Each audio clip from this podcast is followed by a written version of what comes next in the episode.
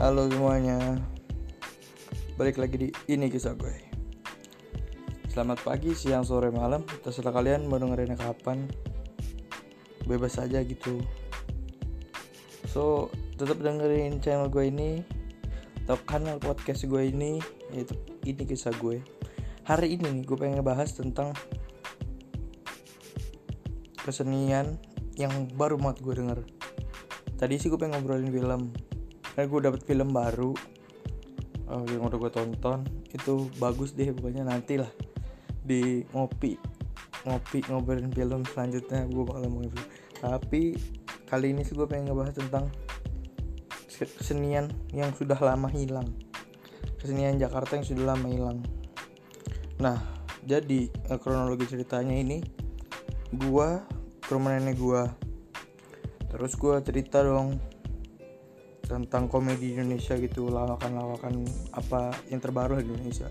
Terus gue ngomongin uh, tentang waktu itu gue ngomongin waktu itu tentang masalahnya Mas Panji yang tentang kucing tuh gue bilang ke nenek gue nek ternyata ada loh orang yang kena masalah cuma gara-gara ngomongin kucing. Karena dia waktu itu kan kalau nggak salah Mas Panji ngomong kucing kucing kucing tuh hewan yang paling gembel gitu lah dan banyak pecinta kucing yang kecewa kan tentang hal itu atau ya kesel lah tentang hal itu. Nah di sini gue eh, di gua waktu itu ngobrol sama nenek gue gue ngomong gitu kata nenek gue ya sekarang udah mau akhir zaman lah gitu-gitu kan. Nenek gue ya kayak ngomong orang tua pada umumnya. Terus tiba-tiba gue ngomong tau nggak nih ada tahu senam komedian atau pelawak? Gue bilang pelawak gitu pelawak uh, yang umur udah tua 65 tahun tapi masih hebat ngelawaknya. Gue kasih lihat lah video uh, 23 hours to killnya. Atau bukan video sih shownya si Jerry Seinfeld. Terus uh, gue, kasih lihat lah nenek gue bilang nenek gue bener nih usianya 65 tahun gue ngomong gitu. Bener nih 65 tahun. Terus tiba-tiba nenek gue ngomong gini dulu nenek kecil pas nenek kecil uh, nenek pernah ngeliat um, ada orang yang cerita-cerita juga kayak gini. Terus uh, eh, gue tanya uh, emang di mana liatnya dia ngomong dilihat di bendungan. Dan dia ngomong yang waktu itu tampil katanya Haji Sof Haji Sofian. Terus dia ngomong lagi Haji Sofian itu bisa ngelawak kayak gitu tuh katanya dari bapaknya Jait ah gue bilang siapa tuh terus gue bilang waktu itu namanya apa nih nama panggungnya gue bilang itu kan nama shownya. Uh, tukang cerita. Ah tukang cerita. Gue searching lah di internet. Namanya itu Haji Sofyan bin Jaid karena kan ayahnya. Gue searching ternyata ada dong. Dan ini tuh udah kesenian ini tuh udah lama ada dari tahun 1946 uh, yang pertama kali ya bukan yang pertama kali sekata kata beberapa website yang gue baca itu katanya pertama kali kesenian ini tuh yang mempopulerkan itu si Haji Muhammad Zaid Haji Muhammad Zaid ya yang konon katanya asli orang Tanah Abang dan uh, uh, apa banyak cerita dia memiliki banyak cerita dan ceritanya itu diceritakan kembali ke orang-orang dalam konsep yang lebih lucu tapi mengandung makna dan keseniannya. Itu pas gue searching di internet namanya Sohibul Hikayat. Gue searching searching dong. Ya emang iya sih uh, kalau orang Betawi itu uh, emang humoris pada dasarnya. Ya soalnya uh, kayak berapa nama orang aja itu uh, dirubah-rubah gitu nama panggilannya kalau kalau kalau kata nenek gue nenek gue dulu punya anjing namanya Haji Abdul Qadir. Dipanggilnya Kong Kong Dung. Nggak gue nggak tahu itu kata dung dari mana tapi dipanggilnya gitu ya. Terdengar lucu menurut gue terus uh, ada lagi. Uh, dia orangnya panoan dulu. Terus dipanggilnya apa? Tong burik tong jadi entong burik gitu karena panuan terus udah engkong udah engkong engkong nih dipanggilnya kongtong burik gitu. Itu lucu banget gitu menurut gua. Ya aneh banget gitu loh orang Betawi. Eh, emang humornya itu dari darah dari darah itu mengalir humor gitu loh secara nggak langsung. Dan humor humor mereka itu adalah bagian dari kehidupan kalau menurut gue soalnya kakek gue dulu gue mendengar cerita dari nenek gue kakek gue itu dulu suka ngelawak yang ya sedikit sedikit absurd tapi lucu gitu. Soalnya waktu itu ada jadi gini kakek gue tuh ngomong nenek gue uh, mau ngeliat orang nyala nyalahin jalanan nggak? Nyala nyalahin jalanan. Emang bisa? Nenek gue kan ngomong gitu kakek gue kakek gue li kakek gue ngomong tunggu aja bentar nih depan rumah. Bener. Abis itu ada orang lewat dan orang yang lewat itu pincang. Lu tahu bu, bukan maksud gue jahat ya bukan ya emang sedikit dark comedy cuma lucu banget gitu. Ya ya namanya orang pincang kan jalannya gitu kan. Iya gitu kayak kayak kayak gimana ya? Kalian tau lah bisa ngebayangin gitu. Dan menurut gue untuk konteks nyala nyalahin jalanan itu bisa masuk ke orang pincang itu lucu banget menurut gue terus eh, nggak uh, sampai di situ aja sih. Kakek gue tuh katanya konon konon ya. Karena gue nggak sempat ketemu itu dia sering banget pun, punya cerita lucu juga. Jadi balik lagi nih ke tukang cerita ini atau sohibul hikayat. Jadi sohibul hikayat ini adalah salah satu budaya Jakarta atau suku Betawi tempo dulu yang lahir karena pengaruh Timur Tengah atau Parsi. Dan kebanyakan ceritanya itu bersumber dari cerita 1001 malam atau Alfu Lail Wal Lail. Kata Sohibul Hikayat dalam bahasa Arab yang berarti si yang punya cerita. Dan biasanya uh, yang punya cerita atau si tukang cerita ini bisa bercerita berjam-jam. Makanya uh, di dalam ceritanya biasanya dimasukin unsur komedi biar orang nggak bete pas dengerin ceritanya. Dulu itu kata nenek gua nenek gua pernah nonton langsung itu yang Haji Sofyan. Haji Sofyan Jahit Haji Sofyan bin, bin Jahit itu kata nenek gua emang lucu orangnya. Dan itu pun kata nenek gue gue kata nenek gue nenek gue nggak ngeliat orangnya secara langsung tapi cuma dengerin ceritanya dan uh, didengerin di uh, didengerin di uh, apa pernikahan orang. Jadi uh, nenek gue tahu ini karena ada pernikahan orang. Ya, orang nikah terus ngundang si tukang cerita ini dan nenek gue uh, dengarlah si tukang cerita ini bercerita yang gimana berceritanya lucu dan bisa berjam-jam gitu dari sini gue lihat kayaknya konsep kemiripan dengan stand up komedi lumayan cukup tinggi ya. Walaupun kebanyakan stand up komedi yang yang dibahas adalah keresahan eh, eh, tentang diri sendiri melalui perspektif diri sendiri gitu kebanyakan. Eh, tapi kalau di Sobul Kayat ini kebanyakan adalah mencari sebuah komedi dalam sebuah cerita kalau menurut gue yang gue dengar dari gue sih gitu. Soalnya dari gue baca baca web jadi baca baca website emang kebanyakan ya ceritanya bukan cerita masyarakat di Indonesia cuma memiliki kan memiliki unsur komedi yang lumayan tinggi. Terus juga biasanya mengandung makna-makna kayak uh, kayak cerita ini nih gue bacain uh, cerita ini nih sering banget katanya dibawain oleh Haji Sofyan Yaid pada waktu masih masih apa ya masih memba, masih menjadi tukang cerita lah. Jadi ceritanya adalah ada seorang raja di, di negeri di negeri Sarkistan memiliki putri bernama Harsani. Keelokan atau kecantikan putrinya ini sangat kesohor kesohor ini artinya kalau misalnya ada yang nggak tahu kata kesohor ini sangat terkenal ke seantero negeri atau ke seluruh negeri. Harsani memiliki hidung mancung serundung artinya mancung banget ya. Leher jenjang semarang itu.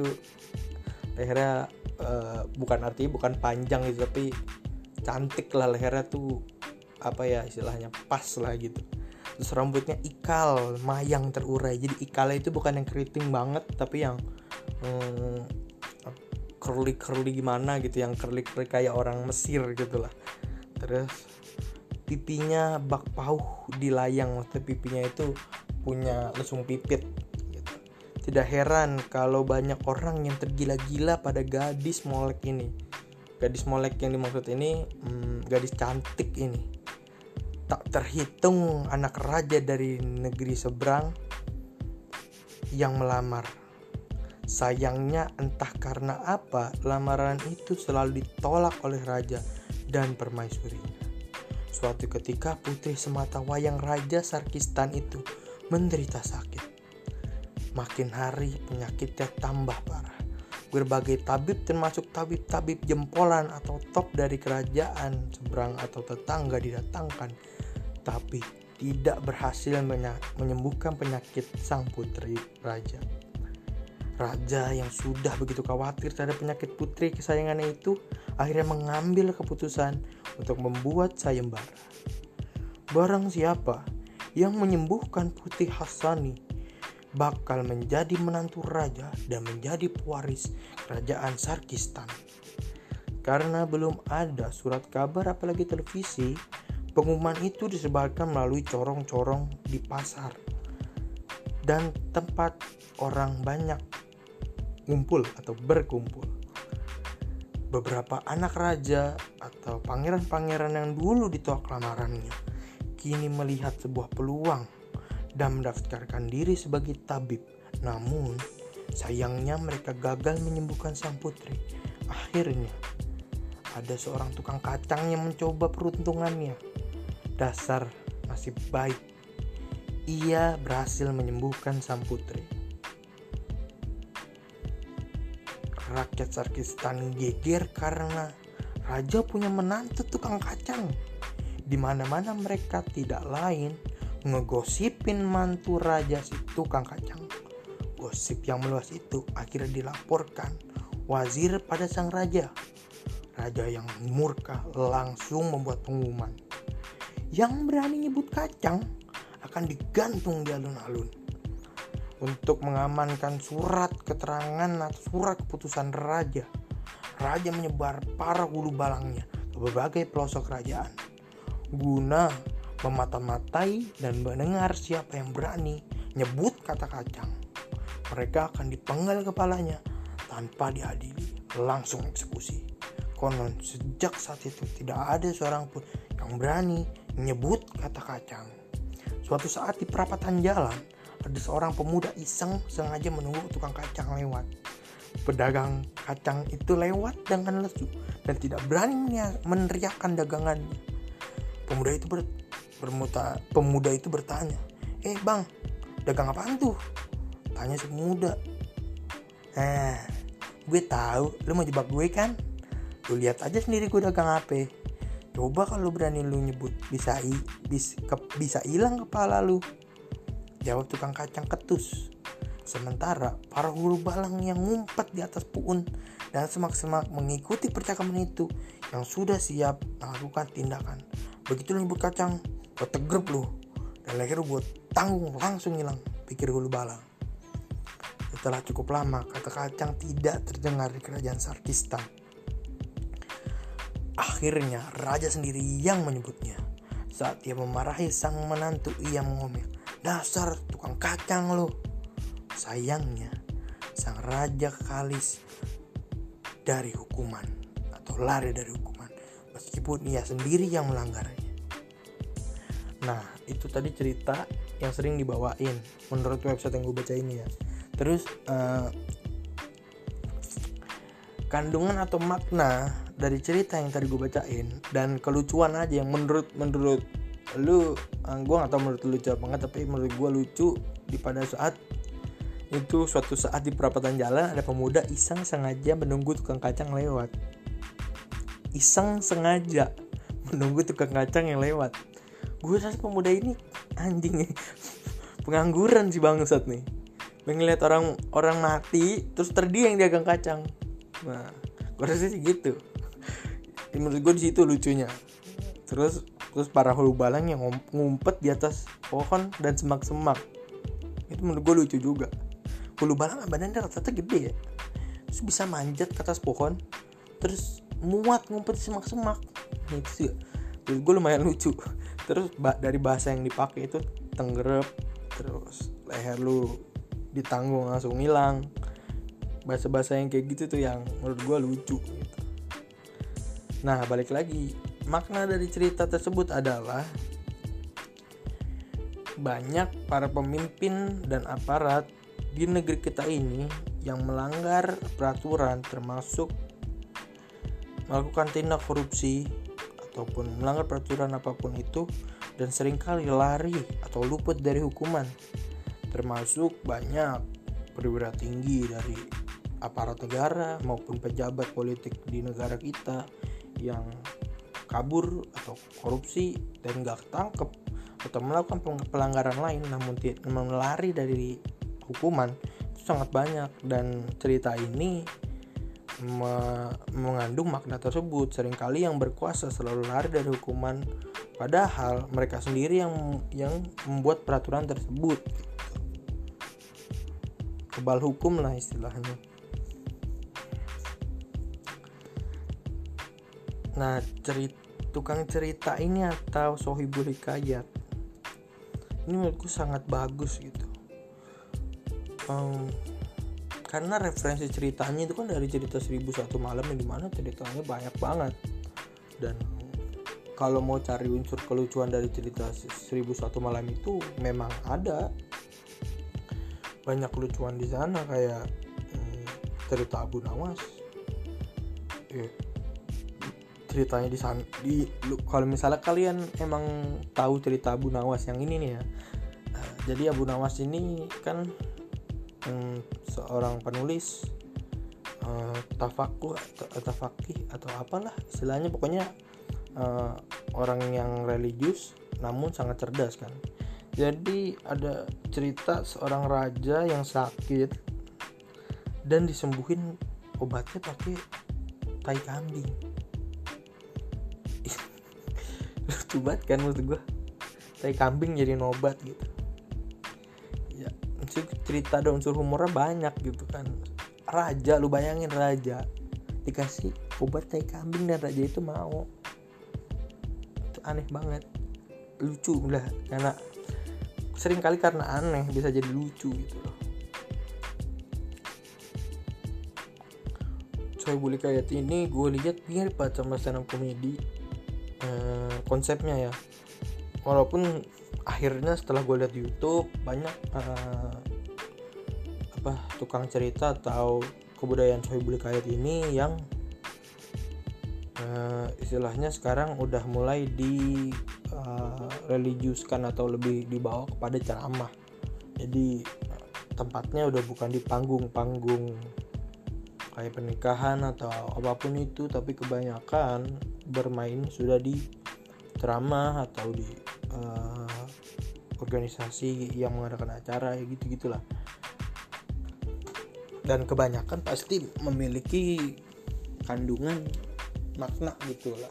Nggak sia-sia lah istilahnya. Kalau stand up comedy kan istilahnya setelah yang punya show kan mau ngasih istilahnya apa ya makna atau kandungan atau amanat cerita lah. Di shownya itu kan tergantung mereka kan mau ngasih atau enggak. Sedangkan di Sobil Kait ini sudah dipastikan ada lah. Agar tidak sia-sia. Orang dengerinnya karena bisa berjam-jam katanya sih bisa. Ada malah yang dari website dari satu website yang gue baca itu malah katanya ada yang kalau sedang baca cerita itu dari 10-11 malam itu bisa sampai subuh atau sampai pagi cerita. Karena saking banyaknya referensi cerita. Dan juga di situ bukan satu arah doang komunikasinya. Kalau kata nenek gue itu di situ komunikasinya berbagai arah gitu. Jadi waktu si tukang cerita ngomong terkadang kita juga bisa nyeletuk gitu. Cetukan-cetukan lucu dan menambah kelucuan dari show tersebut gitu waktu nenek gue nonton Jerry Seinfeld kan di apa 23 hours to kill show-nya dia dia dia ngomentarin orang yang ketawanya beda sendiri kan.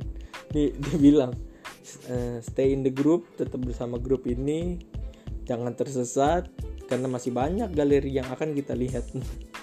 Jadi jadi ya celutukan-celutukan itu juga mencairkan suasana lah gitu. Dan diperlukan gitu lah intinya sih gue senang banget bisa tahu hal ini.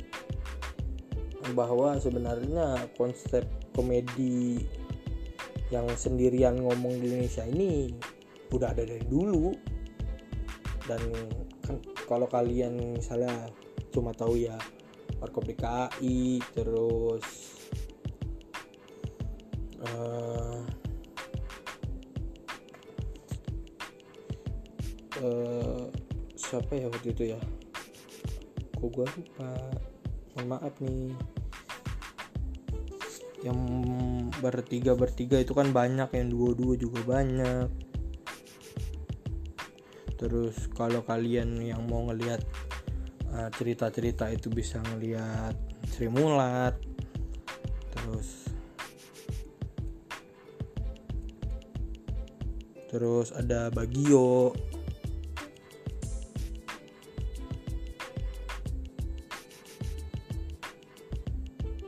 Bagio itu uh, pelawak juga. Terus ada duo uh, duo Haji Bolot dan Pak ini Pak Pak Malih tahu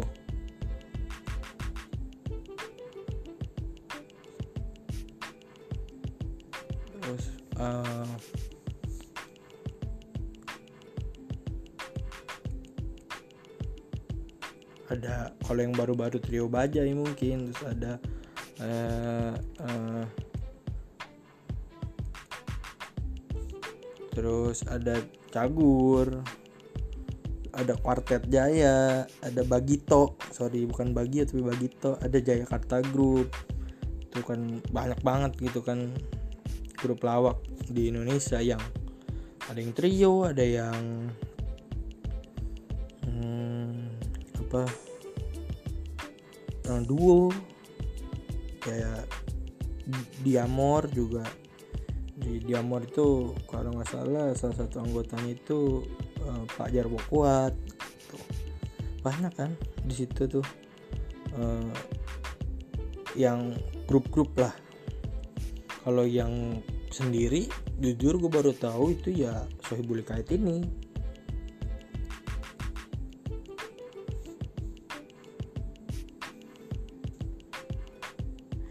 terus setelah itu ya uh, ini stand up udah.